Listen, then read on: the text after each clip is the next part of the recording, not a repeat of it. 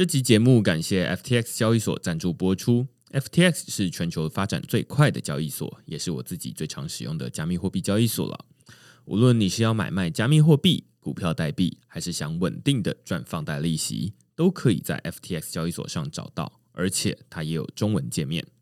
另外，FTX 还成立了慈善基金会，他们会定期将交易手续费收入的百分之一捐赠给社福单位。现在透过区块式的邀请码 Blockchain B L O C K T R E N D 注册，就能享有手续费九五折的优惠。如果你抵押他们发行的 FTT 平台币，还可以减免更多手续费，甚至能每周拿到空头奖励哦。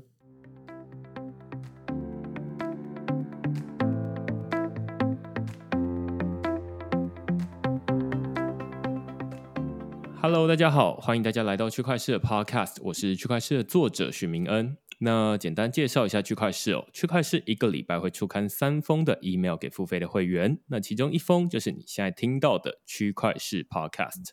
那另外两封我们讨论什么呢？最近我们有一篇是这个清明廉假，所以是休刊了。那另外一篇呢，我们讨论的是 Rolling 跨链桥遭害六亿美元，追求效率的代价与后知后觉的 Sky Mavis。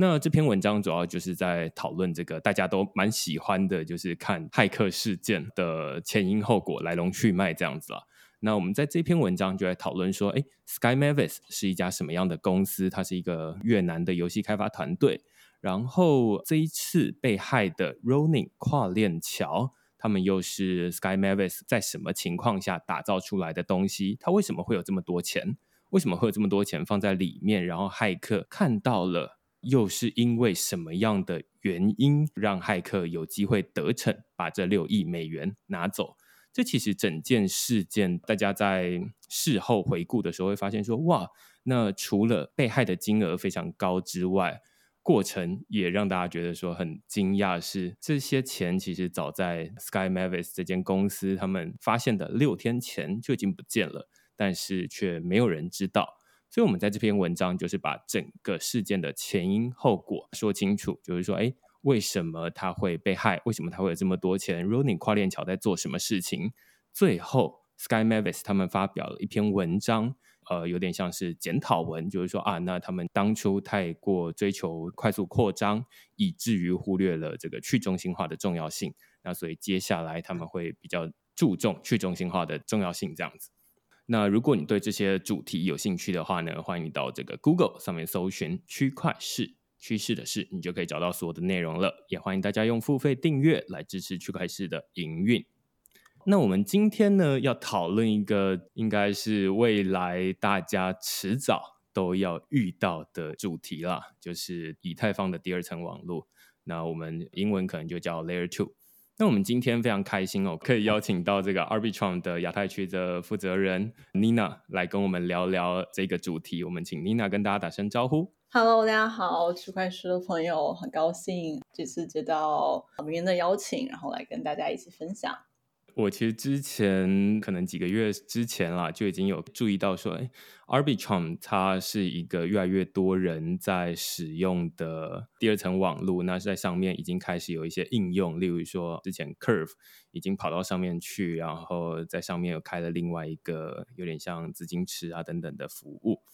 我就在想说啊，那有没有一个就是懂？中文的人可以让我们来问问看，然后那时候就看到 Nina 啊，只是说哎，就还没有找到一个适合时机。最近我看到 Vitalik 在今年的二月就有在呃以太坊中国上面有个演讲，基本上就是说哎，接下来他认为现在绝大多数人的钱包啊、第一次应用啊，都是在这个 Layer One，也就是以太坊的主网，那未来会变成 Layer Two Century。也就是说，未来大家都会跑到 Layer Two 上面去。我前面才会说，这是迟早大家会遇到的事情。只不过现在在讨论 Layer Two 的人可能还没有那么多，更不用说到底什么是 Arbitrum。所以我们一开始可能就要先问问 Nina，就是什么是 Arbitrum，然后你在 Arbitrum 里面做什么样的事情？呃，Arbitrum 是一个由 Offchain Labs 研发的以太坊二层扩容方案。那大家都知道，如果有用过以太坊的话，会发现它有一个非常大的问题，就是它非常的拥堵，它很慢，然后最主要是它 gas 非常的贵。可能有时候前天晚上吧，也不知道 Layer One 上面有什么大型的活动，可能是在抢什么东西，它的 gas 就到两千多，那它可能一笔合约的交互就要上千刀这样的一个 gas 费，就是是一个绝大多数人都没有办法承受的这样一个价格。所以那呃，以太坊的生态其实就一直在。寻求一个这样的扩容方案，那么现在呃，Layer Two 就是二层扩容方案，就是现在最主流的扩容方案。那我们采用的是一个叫做 Optimistic Rollup 的技术，在不牺牲以太坊安全性的前提下，然后可以提供高速低成本的交易。然后我们是在二零二一年的八月底上线了。呃，现在其实生态已经非常非常的蓬勃，已经有大概三百五十多个项目在上面已经部署，并且正常的运行。啊，包括大家比较熟知的像 Sushi 啊、Uni 啊、Curve 啊、Balancer 啊，对吧？这些 DeFi 的蓝筹项目啊，也有一些比较 Arbitrum Native 的项目，像 GMX、DoPax、Treasure DAO 都是比较原生的 Arbitrum 上的项目。那 Arbitrum 是完全的兼容以太坊虚拟机的。在昨天，我们刚好有一个重大的历史性的事件，我们的这个 Arbitrum Nitro 一个新的技术就是上了测试网，然后我们会在。未来的几个月把它升到主网上啊，然后进一步的降低手续费，提高用户的体验，并且在未来呢，我们还会推出别的解决方案来针对 GameFi 或者是 MetaVerse 这样呃比较新兴，然后需求非常特定的这样的一些呃使用场景。所以 overall 来说，我们是一个呃围绕着以太坊生态为用户提供更便宜、更快速呃链上交互体验的这么一个技术底层公司。因为我们之前区块是老听众了，肯定都多少听过，就是我们讨论了好几次关于这个以太坊链上的手续费问题。那像刚刚 Nina 就有提到，就是说，例如说昨天晚上，不知道为什么 gas fee 突然又变得非常贵。那之前可能用过，例如说高速公路来比喻啦，就是忽然非常多车过去，但是你也不知道说这些车他们的目的地是哪里。可能你可以在链上的这个数据找得到，就是说啊，原来这个时候可能在 Uniswap 上面有一个套利的机会，所以大家就是抢第一。那所以大家就觉得说啊，那反正获利能够 cover 这个成本，那就愿意花更多的钱来支付矿工手续费。于是，这个整体的使用的成本就拉高了。但是每一次都有不同的原因啦，有时候是 NFT，有时候是 DeFi，有时候是其他的东西。结果就会变成说，有时候你一般的使用者，例如说想要在以太坊上面做一些。例如说玩游戏，现在可能没有人在以太坊上面玩游戏了，太贵了。那所以大家好像都得跑到其他地方去，于是大家都回头在问说：那到底以太坊什么时候才可以变便宜？那这个问题有短期的答案，也有长期的答案。短期的答案是以太坊它会开始做这个 Layer Two，也就是像 Arbitrum 这样。Arbitrum 只是其中一个 Layer Two 的解决方案，那还有其他的很多不同，像 zk Sync 或者是 Optimism 等等的不同的 Layer Two。那他们对一般的使用者来说啦，他可能不一定知道说啊，这什么 Layer Two，它就是好像是另外一个链这样子的感觉。但其实他们的安全性都是在以太坊上面，我不太确定这样子说是不是正确的，或者你会怎么去解释说 Layer Two 它跟以太坊我们所谓的 Layer One 它之间的关系是怎么样？其实我们可以把 Layer Two 想象成这个执行层，对吧？所谓 Layer Two 跟 Side Chain，就是大家一直在讨论嘛，就是 Layer Two 跟 Side Chain 的区别是什么？其实它们最大的区别就是这个数据的可用性。呃，Layer Two 它所有的交易的这个 Call Data 都会上传到以太坊上，然后由以太坊去保证这个交易的安全性。那么 Side Chain 呢，它其实不是 Side Chain，它的安全机制是他们有个 Committee 了，然后来投票，对吧？然后有三分之二的这个人同意，那咱们就同意。呃，所以它其实它的安全性不是依赖于在以太坊上的，只是说当我们这群人做完这个决定之后，我们会告诉以太坊一声，就是 OK，我们的决定是这样。但以太坊其实是没有办法去干预最终这个呃 Transaction 的 Validity 的。但相反，Layer Two 呢，我们的 validity 是完全由以太坊然后来呃进行保证的。所以呃，我们回到刚刚我前面提到，就是说，哎，它有短期的解决方案，有长期的解决方案。短期来说，就像高速公路塞车，那我们就想说，好，那赛车要怎么办？第一个，要么就是盖一个替代道路，然后让大家暂时先走一些替代道路过去。那我们再来想说啊，那要怎么拓宽这个高速公路？因为拓宽肯定就会有施工的黑暗期嘛。那所以要说 Layer Two 是不是替代道路，也可以这么说啊。但是它这只是一个比喻，它没有办法就是说啊那么精准，让大家都知道说他们两个就是这样的关系。但是大家可以用替代道路先来想象说啊，Layer Two 它可能是可以舒缓交通拥堵的一个感觉。那拓宽道路，它比较像是 sharding，就是我们所谓如果中文的话，可能叫分片技术。那它可能还会在二零二三年或者是之后，以太坊才会实施它。那它需要等比较久的时间，于是我们就会说那个是一个比较长期的解决方案。那相对之下，Layer One 呃 Layer Two 是一个比较短期或者说短中期的一个解决方案，应该是这样，对不对？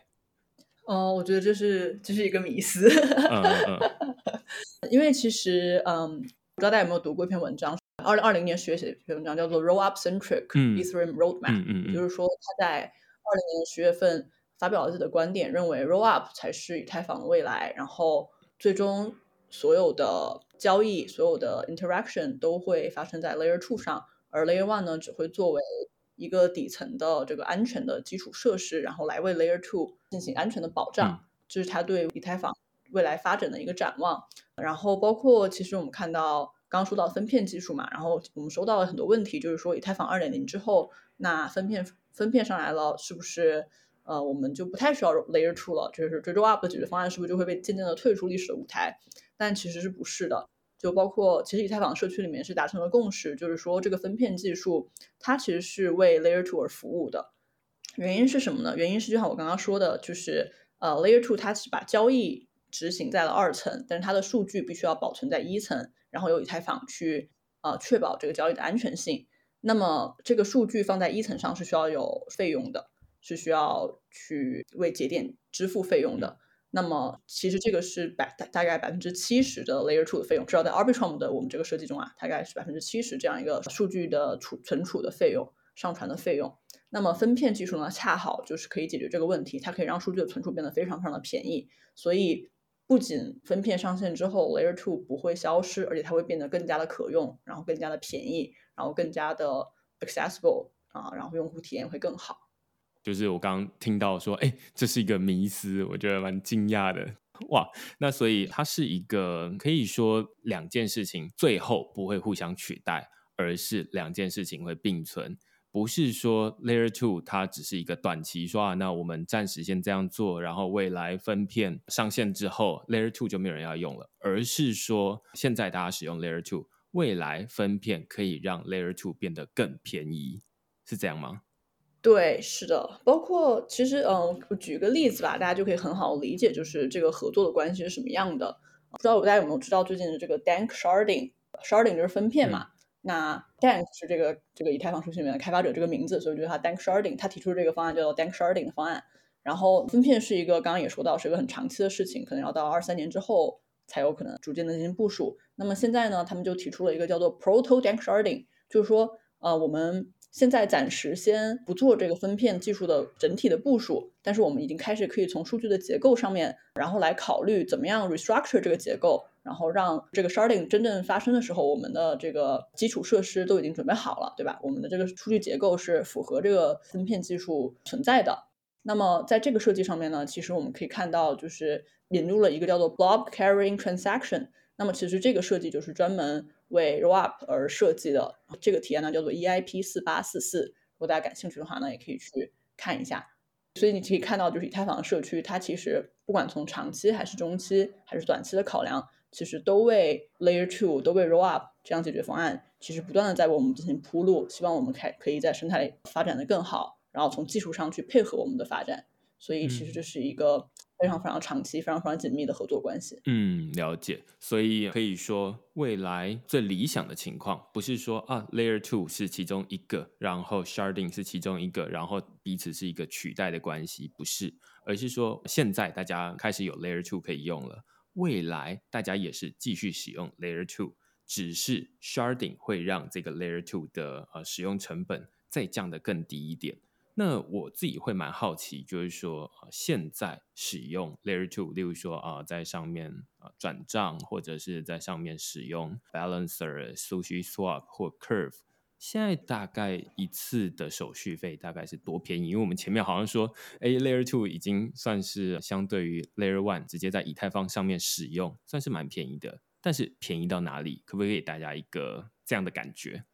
我觉得每一个协议它的这个技术，因为技术架构不太一样，所以价格也都会不太一样。有一个很好的网站可以分享给大家，叫做 L2Fees.info 啊，如果大家不知道的话，就是 L2 F E S 点啊 I N F O。那这个是实时的会反映现在市面上所有 Layer Two 的这个价格，然后跟以太坊的对比。那我现在打开现在的 Gas Price 是四十一，然后在以太坊上面对以太进行转账呢是二点六八刀，在 Arbitrum 上是一点一六刀，然后在以太上进行 Swap Token 是十三刀，在 Arbitrum 上是一点六刀。大概是这样一个比率吧，但是呃，我想跟大家说的是，就是首先刚刚像我刚刚说的，每个 protocol 它的这个技术结构不一样，所以价格也不太一样。然后另外一个呢，就是其实根据 L one 的费用的变化，呃，这个比例它也不是一个直线的关系啊，就是不是说这个永远都是这个比例。就比如说我们 Arbitrum，我们会在以太坊一层的 gas 费非常非常高，比如说像两千的时候，我们反而会变得非常非常的便宜。就是他们两千的时候，我们可能只需要十几刀。原因是什么呢？原因是就是我们刚刚说到，就是其实我们会把我们在二层的这些交易，然后数据上传到一层嘛。嗯。那我们有一个很非常聪明的设计呢，就是我们会在 gas 就是激高的时候，我们会把会稍微等一下，等到这个 gas 费稍微平缓了之后，我们再统一的进行提交。嗯。所以反而在以太坊 gas 费越高的时候，你会显得我们越发的便宜。了解了解。所以，例如说，我现在也开这个网站 L2Fees 的 info，那我现在就可以看到说，现在以太坊的这个转以太币的成本是二点六八美金，然后 Arbitrum 是一点一六美金。那相对之下，有点像是好像在 Arbitrum 上面好像只有便宜了一半，其实便宜一半算蛮多的，好像也没有差很多。那但是刚 Nina 说。哎，如果以太坊上面忽然又开始塞车了，或者是呃下一次有第二次的 DeFi Summer 或 NFT Summer，那大家又开始会去在上面用非常多的应用。那等到它到两百多美金的时候，其实它比例不会是说啊一直都是百分之五十，也有可能是只剩下，例如说十 percent 或者是五 percent，甚至是一 percent。换句话说，它不会说啊永远都是一半。那最主要原因可能是你刚刚说他会去看说，哎，现在如果太贵的话，那可能会等一下。那等一下会影响到一般使用者的使用体验吗？还是它只是一个有点像是去以太坊上面去记录一下我有这笔交易而已？呃，其实是不会影响到用户体验的，因为 Arbitrum 我们的设计是有一个叫做 Instant Soft Confirmation，就是我们会在二层给一个用户及时的，就是软的认可。啊，原因是因为我们有这个序列器这个技术，然后序列器呢会保证交易的顺序一定会被上传到以太坊上。那么既然我们现在知道它一定会被上传到以太坊上，那么不管它什么时候上传上去。呃，我们都知道这个安全性是被以太坊所保证的，就是时间早晚的问题。对，只是一个时间早晚的问题。了解。OK，那我另外一个蛮好奇的啦，就是说，因为到 L2Fees 的 info 那上面，大家就会看到说，哇，那除了 Arbitrum 之外，还会有非常多不同的 Layer Two 八个。那到底？不同的 Layer Two，他们看起来在上面显示的价格也不太一样。像之前呃区块链有写过文章在讨论 Loopring，Loopring 在上面可以直接呃做有点类似这个 Uniswap 呃去中心化交易所的买卖币的服务啦。那 Loopring 在现在它发送以太币的这个成本是零点一美金，那相对于 Arbitrum 是一点一。那它等于就是有点像便宜了这个十倍啊，它只剩下十分之一了。那为什么有一些 Layer Two 会比较贵，有一些 Layer Two 会比较便宜？是因为 Loopring 没有人用吗？还是是因为技术的关系？他们到底有什么样的差别，导致他们的手续费会落差？感觉起来好像还蛮大的。首先我们要知道 Layer Two 有两个主要的技术流派吧，一个是 ZK Rollup，然后一个是呃 Optimistic Rollup。那么呃 Arbitrum 我们采用的是 Optimistic Rollup。我简单跟大家介绍一下，就是我们是如何保证一个交易的安全性的。呃，Optimistic Rollup 就是乐观的 Rollup。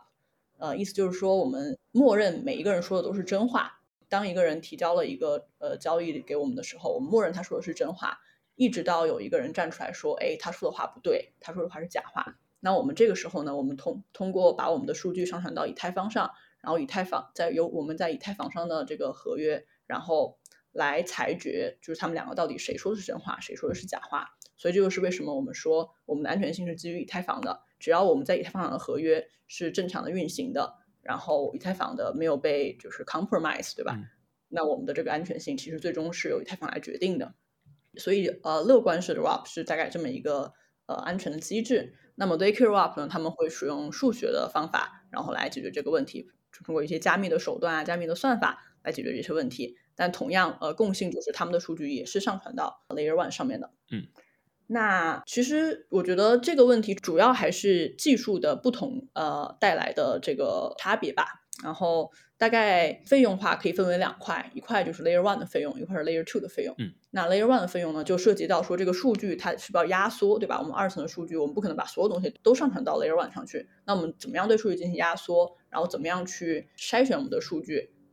然后我们具体上传了多少数据？就是这个数据的可用性，它也不是完全是零和一这样的关系，它也是有一个这个光谱的，对吧？它我可以完全的可用，也可以完全的不可用。那在中间呢，我可能有些协议会上传的数据更多一些，有些上传数据更少一些，那这个就会影响到费用。然后这个数据压缩的手段的有效有有效性也会影响到这个费用。那二层的话呢，就是这个协议自己决定的，它选择在二层收什么费用。因为在一层的费用其实是进不到我们二层的这个服务商的钱包里面的，我们赚不到这个钱的。我们就你们给我多少钱，我就把它就交给了以太坊爸爸，对吧？跟我们没有任何关系，我们也只是对吧，做一个转交的动作。嗯。那二层的服务费呢，就是每一家自己定的，对吧？他选择去收多少用户的费用，嗯，那这个是每个协议自己来决定的。嗯。呃，但是就 Loopring 这个 case，Looper ZK Sync 跟 Optimism 啊 Arbitrum 的最大区别还是技术上的区别。呃，他们确实会在呃转账这方面非常非常的便宜，但是我们大家也知道，就是 ZK Rollup 现在有一个非常大的瓶颈，就是他们不是 EVM compatible 的，你没有办法在上面开发出我们大家很常用的这些 DeFi 协议，可能他们可以做一些非常简单的 swap，但是如果你要做更多的类似于质押啊，或者更多的玩法啊，GameFi 啊，NFT 啊，可能就会稍微有些难。嗯，这么说我就觉得哦，那。终于可以理解，就是像之前有讨论过 Loopring，然后有使用过 ZK Sync，但是在上面一直都没有大家比较熟悉的这些呃 DeFi 的应用，那反而是像 Uniswap、像 Aave 等等的，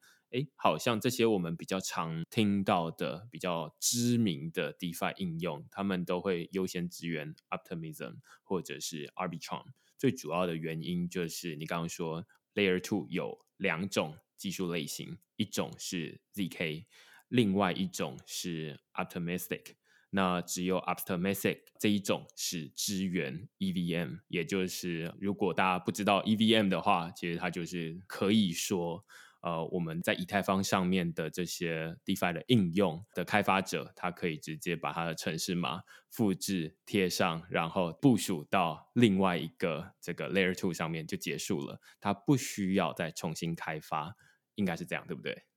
是的，是的。OK，好，那蛮好奇，就是说，因为我们刚刚听起来有一些是 ZK，然后有 Optimistic。这两种类别，然后现在又基于这两种不同的类别，如果用盖房子来比喻的话，好像是两种不同的这种建筑工法啦。那绝大多数人未必会感觉得到说啊，这个房子它到底是用什么建筑工法盖起来的？到底大家要怎么去选择？如果未来大家都要，总有一天你就是要用 Layer Two 的，那大家要怎么去选择一个好的 Layer Two？第一个可能是从钱包开始嘛，那但是又钱包现在像 G I 说，IM Token，它又支援了呃，也有可能也有支援了 Arbitrum，我不知道现在有没有支援 Optimism。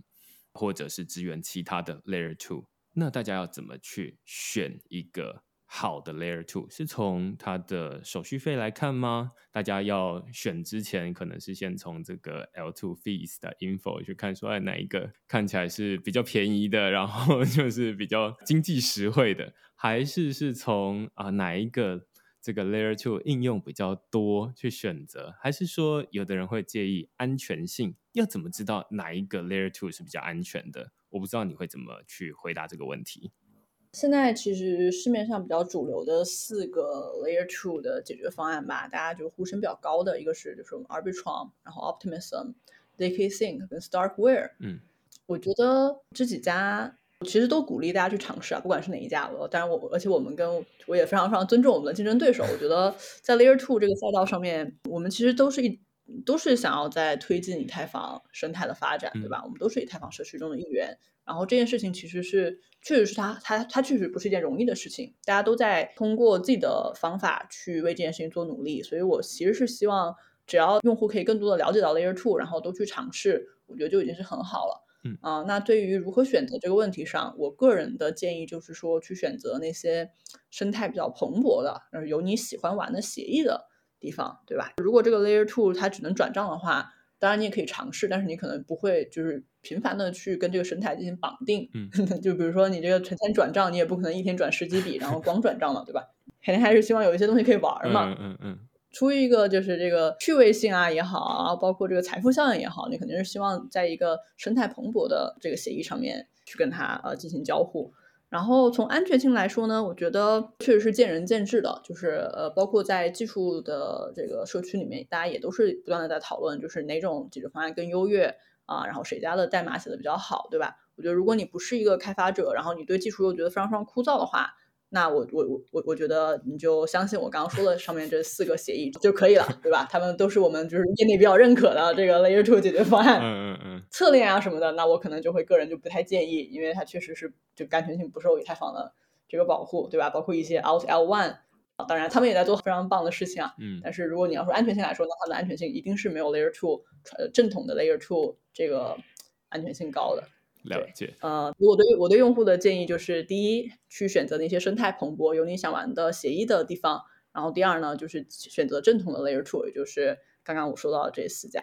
嗯，我刚也在想说啊，那跟刚刚说，如果说建筑工法有两种，那当大家想要买房子的时候，该怎么去选择自己想买的房子？那于是刚刚 Nina 的建议比较像是说啊，那。虽然功法很重要啦，但是问题是你住在哪里，那里的生活机能方不方便才是你最主要需要介意的地方。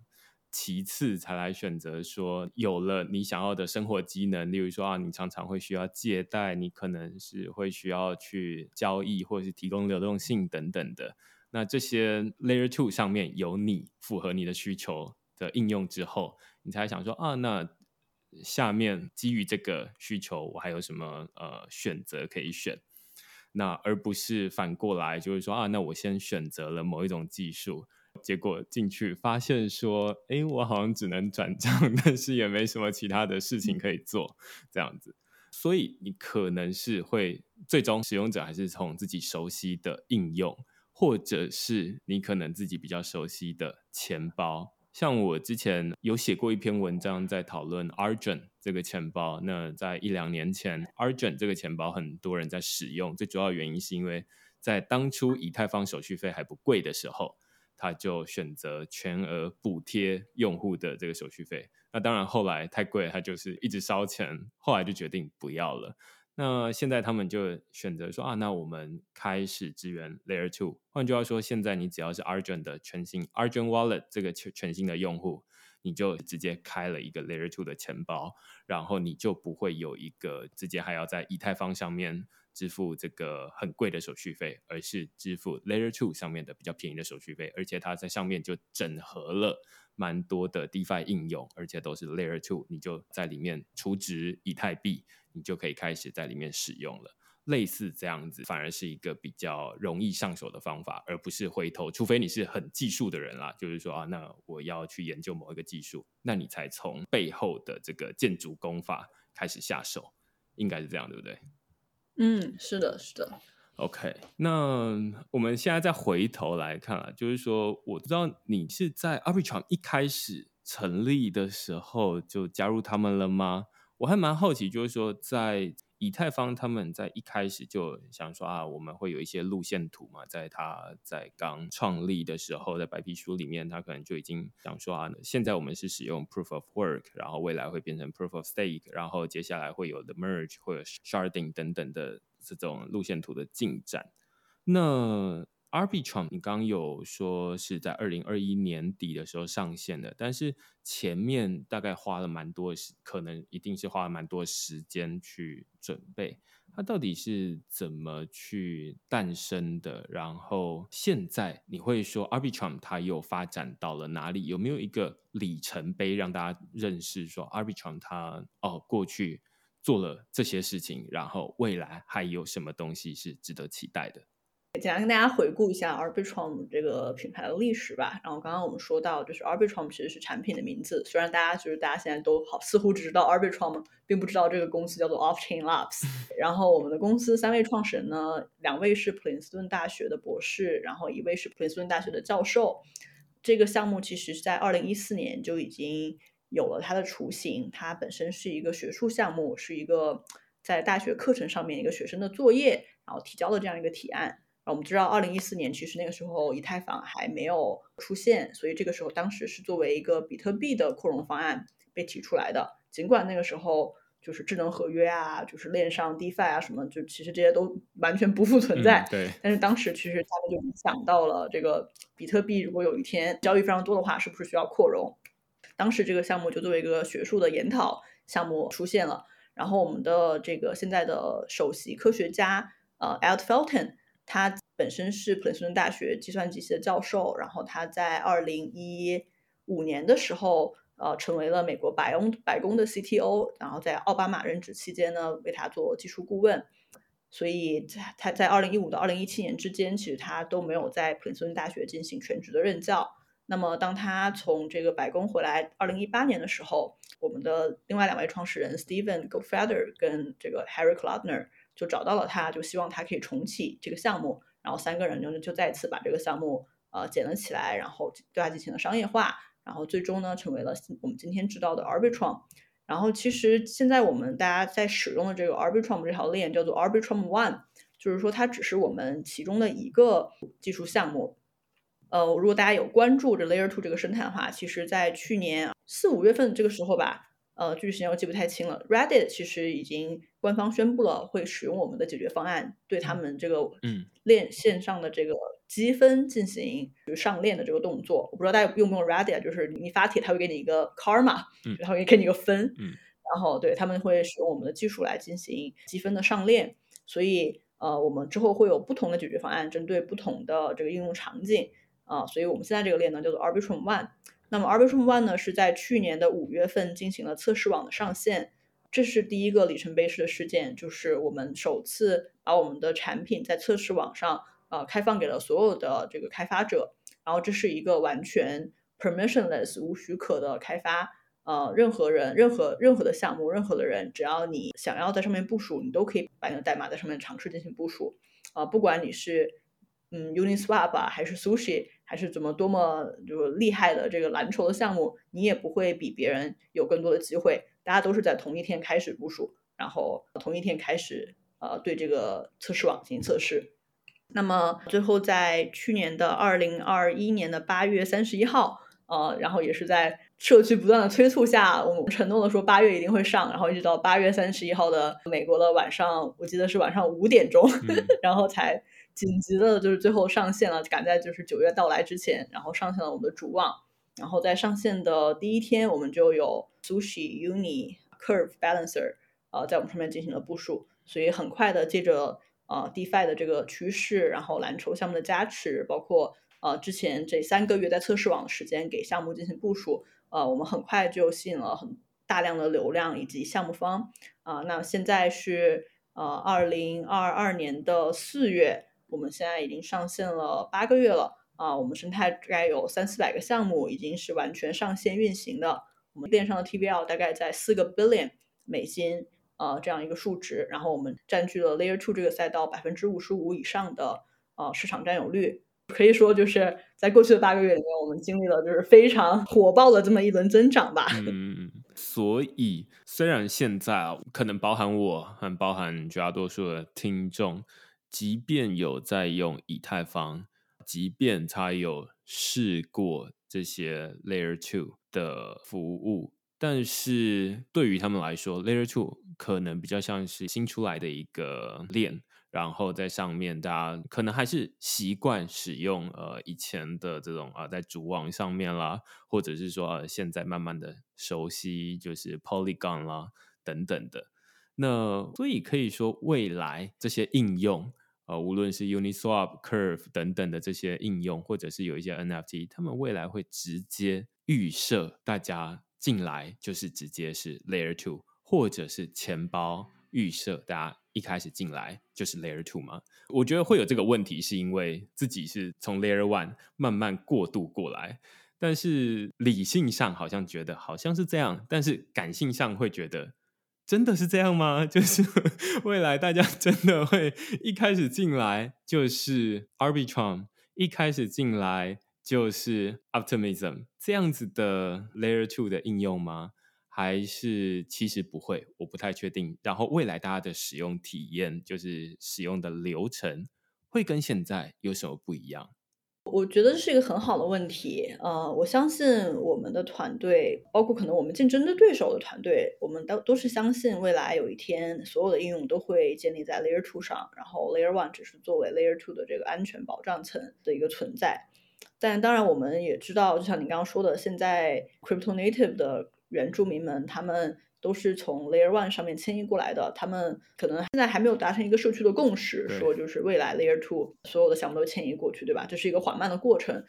我觉得这个事情一方面是取决于以太坊基金会的态度，对吧？以太坊基金会呃是不是可以长期以来就一直的支持 Layer Two 的发展？我们现在看到的是，Vitalik 本人也好，或者基金会做出来的一些提议也好，都非常的倾向于 Layer Two 的发展。然后为 Layer Two 未来的发展进行铺路。那我觉得，如果以太坊可以长久以往的以这样的态度去支持 Layer Two 发展，然后我们也知道 EIP 是一个不断推进以太坊呃生态发展的这个提议嘛。嗯。那如果有一天就是这个技术就是确实是时间到了一个步骤，它甚至可能会有一个提案说，就是 OK，那我们以太坊一层。可能会这个数据结构也好，或者一些技术上的升级也好，会导致它甚至可能就不那么利于智能合约在上面部署了，不那么利于这个 user facing 的 application 上面部署了，因为大家可能看不到这么大的需求了。那这个可能最终会导致 OK，那就是最终就是敲定这个实锤，就是以太坊一层之后将不再作为 application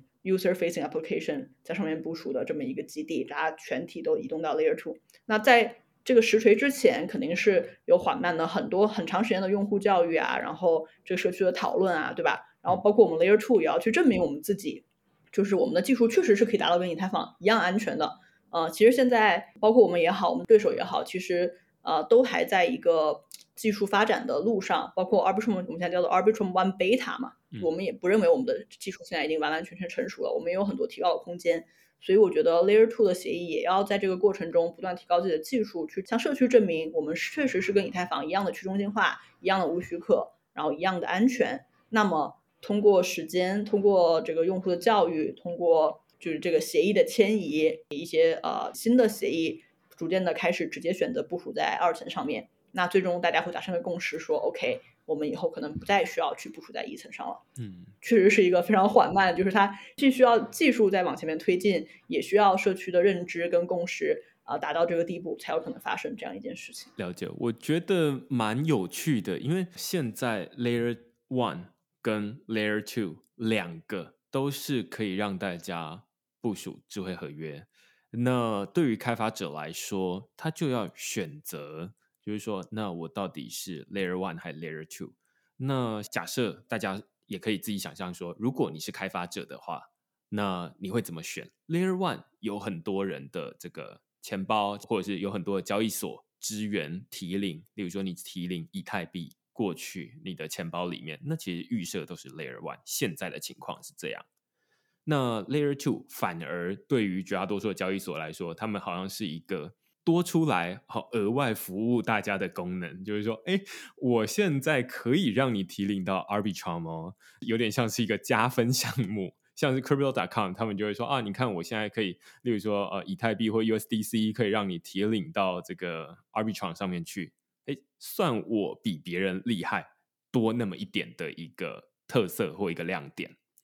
那大家就会想说，那既然现在大家人都在 Layer One，那谁要跑去 Layer Two？那这就是我刚刚问这个问题的一个原因。于是 Nina 刚有提到说啊，那会不会也有可能是说啊，未来其实整体的发展理论上 Layer One 它就要变成是一个保证大家安全性的一个地方，但是绝大多数的应用跟这个操作。都是在 Layer Two 上面，于是 Layer One 它可以提供一个很强的安全性，Layer Two 它可以提供一个很便宜的这个操作的环境，于是呃两个加起来就是哦又便宜又安全，那这样大家都好。但是问题是这要怎么过渡过去？那也有，我刚想到，哎，另外一种可能，在刚 Nina 讲的时候，就是说，也有可能现在有很多的比较没有那么有经济价值，哦，就是例如说，它只是娱乐而已，它没有说啊，像是 DeFi、像 Uniswap 呃这种去中心化交易所，它是有钱赚的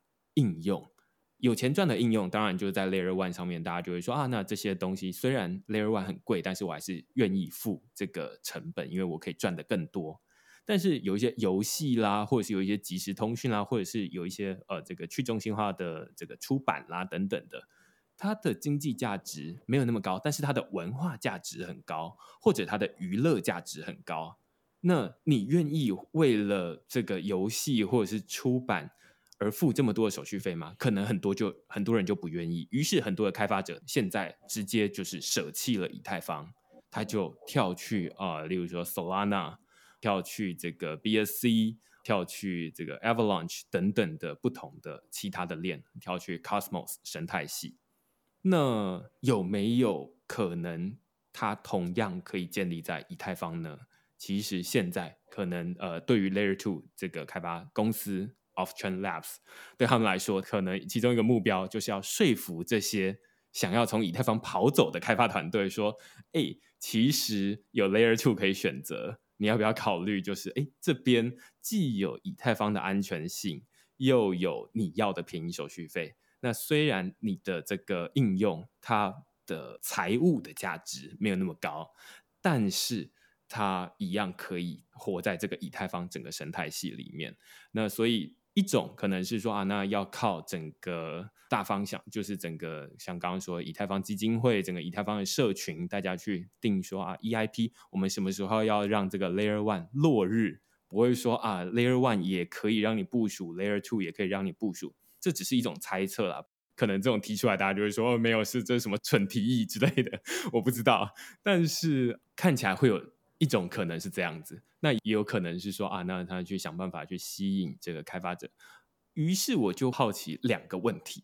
第一个问题是，Arbitrum 现在是怎么去吸引这个开发者，或者是吸引使用者？目前有哪些呃，可以说这种吸引的策略，或者是有什么样的经济诱因吗？可以吸引他们来？这是第一个问题。第二个问题是你刚刚有提到，就是说，呃，现在 Arbitrum，呃，Arbitrum One Beta，它是一个 Beta 版本，还有很多的问题有待解决，是哪些问题？因为绝大多数人可能跟我今天一样，就是说，就是这一开始就直接踩到一个雷，就是说，哎，那其实那是个迷思这样子。那到底 Arbitrum 现在我们看到这样，它还有哪些东西是未来要解决，但是现在还没做的？第一个先回答这个如何吸引开发者吧。嗯，呃，我觉得我们确实是在我们这个赛道里面，在开发者关系、开发者项目支持这方面做的非常非常好。这也是为什么我们在很短的时间内就积累到了一个这么庞大的生态，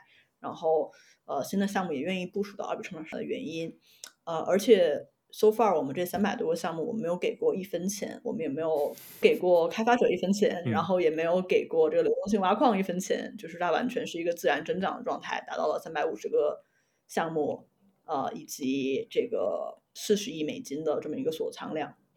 嗯，我觉得刚刚我也说到，在我们测试网上线的时候，我们就呃完全走了一个公平然后无许可的这个上线策略。就是我们不会说因为 Uniswap 厉害我们就偏向它，对吧？我们给了我们所有生态的开发者同样的机会，不管你现在有没有流量，不管你的品牌现在是是知名还是不知名，你都有同样的时间，你在放在你面前就是同一个测试网。我们并不会因为 Uniswap 厉害就给他多一些时间，就他们就先上线，对吧？相相反，我们有一些竞争对手可能就选择了说是 OK，我们要先让这两个协议上线，然后别的可能就要先等一等。那我觉得这个是非常受到这个社区的认可的，因为我觉得它非常符合这个加密圈的这个文化，就是大家都是公平的，然后是去中心化的，然后去无许可的。然后另一个呢，就是我们在很早期的时候就做到了 EVM compatible，我们应该是所有的这个 Layer Two 里面第一个做到呃完全支持 EVM 的。这也是为什么呃很多的项目非常热衷于迁移到这我们的链上，因为对他们来说基本上是没有任何技术成本的，嗯，基本上可能在十几分钟、一个小时之内就可以把这件事情做完，嗯，对。刚刚一开始也问到，就是我在这个 Arbitrum 面到底做什么嘛？那作为亚太区的负责人，其实我在工作里面百分之八十的时间就是去服务我们生态里面这些项目，去找到亚洲的这些好的项目，然后去给予他们正确的支持。可能现在这个支持更多的不会是金钱上面的，因为像我刚刚说的，我们现在是一个自然增长的状态，嗯，啊，可能更多的是资源上面的支持。就比如说你今天你确实，比如说很想跟 Uni 合作，然后你确实有一个很好的合作契机，你确实很需要 Chainlink 去支持你。啊，上一个交易对，对吧？或者你确实现在到了项目都发展到这个地方，你需要去跟中心化交易所进行一些合作。那我们作为生态方，我们会尽可能去满足你这些商务上面的需求啊，宣传上面的需求啊，然后我们会提供给你一切你所需要的工具，你所需要的底层架构，你所需要的商务资源，然后去保证你在生态里面很好的发展。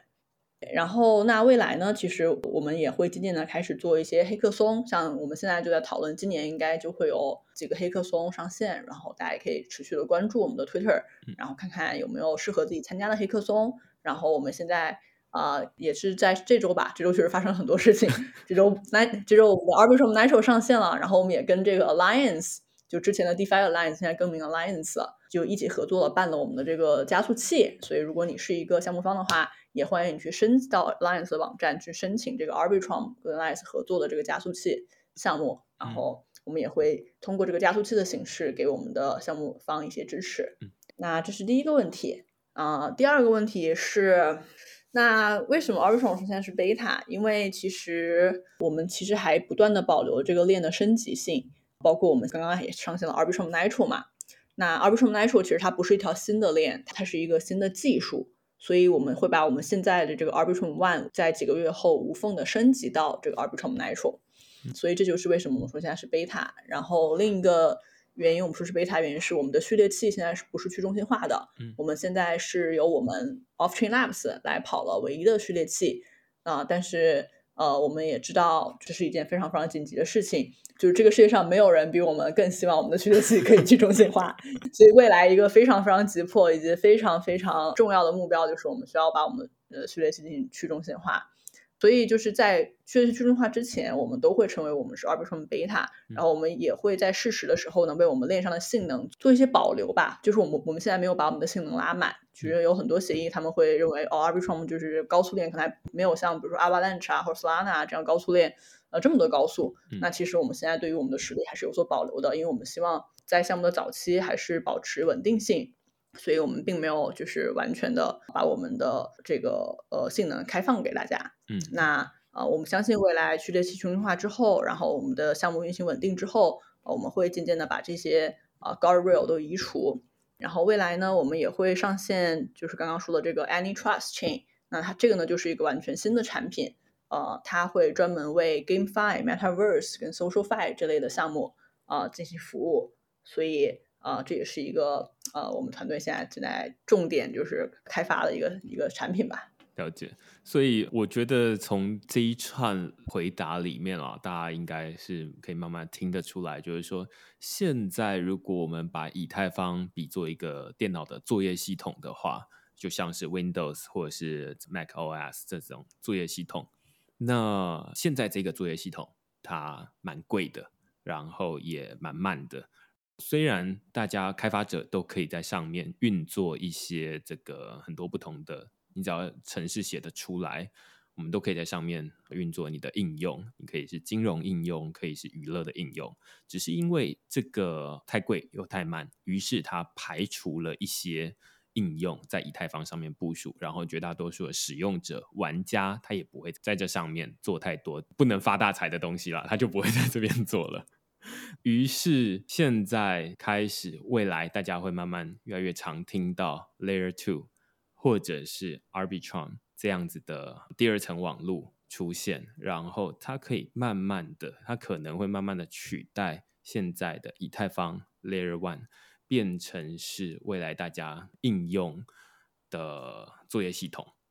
也就是大家未来无论是开钱包的时候，或者是在使用很多不同的链上应用的时候，都会直接在 Layer Two 上面，而不一定会在 Layer One 上面了。所以这是一个很大很大的使用上的转变，然后大家的这个使用的这种感觉，可能你可能已经很熟悉现在的这个以太坊，未来你可能又要呃稍微这个熟悉一下 Layer Two。我觉得未来理想的状态应该会是，我们也知道现在 Crypto 的圈子还是很小嘛，还是主要集中在早期的这些呃进圈的这些人。那等到比如说呃几年之后新进圈的人，他们说。使用以太坊可能直接就接到的是 Layer Two，他们甚至可能不知道有有以太坊 Layer One 的存在，因为他们一进来时候就直接接触到 Layer Two，然后那比如说交易所说提币到以太坊，可能就直接提到了 Layer Two，就可能他会说你要去以太坊，Arbitrum 还是以太坊 zk-sync 对吧？那可能就对吧，就不会考虑到说以太坊一层是个什么东西，大家可能就消失在了大家的视野里面。了解了解，所以大家会发现你就是提早进来。就是你会跟着这个整个生态系一起成长，那你中间当然会有一些需要调整你的习惯或调整你的认知的地方。未来，呃，例如说三年后进来的人，他可能感觉都会跟你现在完全不一样。就像我自己也常常都会有一些这种可以说是世代冲击嘛。比如说啊，最早进来的时候，甚至在完全不知道以太坊之前，可能是呃很多人比特币，他就觉得说啊那。不知道哦，原来未来大家都呃很多应用都是建立在以太坊上面。那现在后来有以太坊了，然后又有 DeFi，又有 NFT，一代接着一代，有很多人他们是会觉得说啊，那现在进来用以太坊的很多人是因为 NFT 而进来，他不是因为 DeFi 而进来。那因为 DeFi 而进来的人，也有很多人是前一代的人没有办法想象的，就是呃，他本来只是进来买币或者是进来转账而已，他没有想过有那么多的应用。所以呃，每一代、每一代、每一个时间，它大概都会有一个不同的转变。那大家就是得想办法跟上，就是说啊，那未来又有一个新的转变了。那这一集比较像是告诉大家说，哎，未来这个作业系统它可能。不一定是在 Layer One 上面，而是在 Layer Two。那大家未来听到 Arbitrum，或者是听到啊其他我们在这个前面说那个网站叫 L2 Fees 的 Info 上面会有很多不同的 Layer Two，那大家就会觉得啊比较不。看到他们的时候，就会知道说啊，那就是 Layer Two 又是另外一个新的选择。在交易所慢慢支援的时候，大家可能会常常不知道说，哎，那你支援那一个东西到底是什么？那听完这一集，你可能会比较知道说啊，那就是一个 Layer Two，那上面可能会有一些应用，而且现在在 Layer One 上面的一些应用，他们会慢慢的搬家到 Layer Two 上面去，这样子。那你的手续费可能会便宜，但是呃，我也听这个 Vitalik 说了好几遍，就是说他觉得现在这个 Layer Two。还不够便宜，就是虽然是便宜，但是没有便宜到觉得让大家觉得很开心的程度。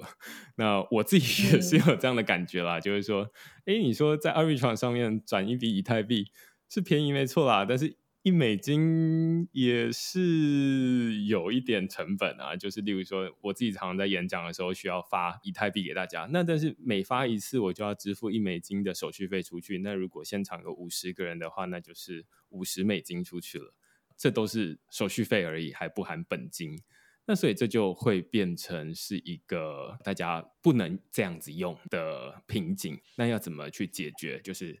哦，期待未来 sharding 可以让它变得更便宜一些，那就会变成不是一美金了，可能是零点一美金，很甚至是零点零一美金或零点零零一美金。那这就是要看未来它要怎么转变，但至少它都会比现在你直接用以太坊会便宜的多。那我们期待是说啊，那未来会有怎么样的提案，或者是哎，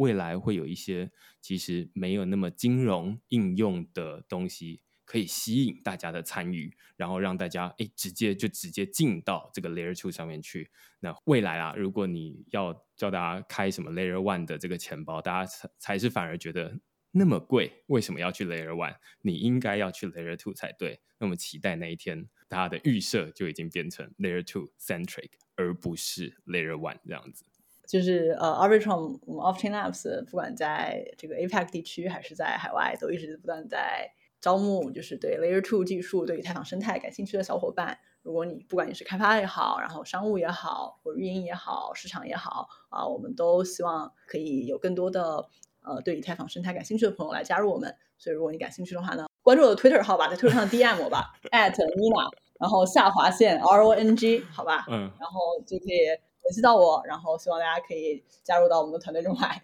呃，我会把这个这一集。提到的一些连接，像 L two Fees，或者是 Nina 的 Twitter 账号，或者是其他的这些社群连接，会放在这节目的 Show Notes 的栏位，然后让大家可以直接点开来看这样子。那今天就非常感谢 Nina 来跟我们讨论 Layer Two Arbitrum，然后跟它到底是什么东西，然后它到底会怎么影响以太坊的未来。无论你是投资者，或是你是使用者。这件事情看起来都跟你很有关系，只是现在你去问隔壁说：“哎，你有在投资这个加密货币或者在使用加密货币的人说：‘哎，Layer Two 你到底知不知道是什么东西？然后它到底在做什么用？’哎，绝大多数人可能暂时都还不知道，但是他们总有一天会知道的。那这一集有点像是让大家抢先看见未来会长成这个样子，然后。呃，你可以说啊，那我想要先在上面打造一些东西，或者是你想要直接参与这个未来，都很好。那我们就感谢妮娜。如果你喜欢我们这一集讨论的话，欢迎你在 Apple Podcast 底下给我们留言或评分。那区块市是一个靠读者付费订阅维持营运的媒体。如果你喜欢呃我们写的文章或者是录的 Podcast，欢迎你用付费订阅来支持区块师的营运。那我们就下个礼拜再见喽，拜拜。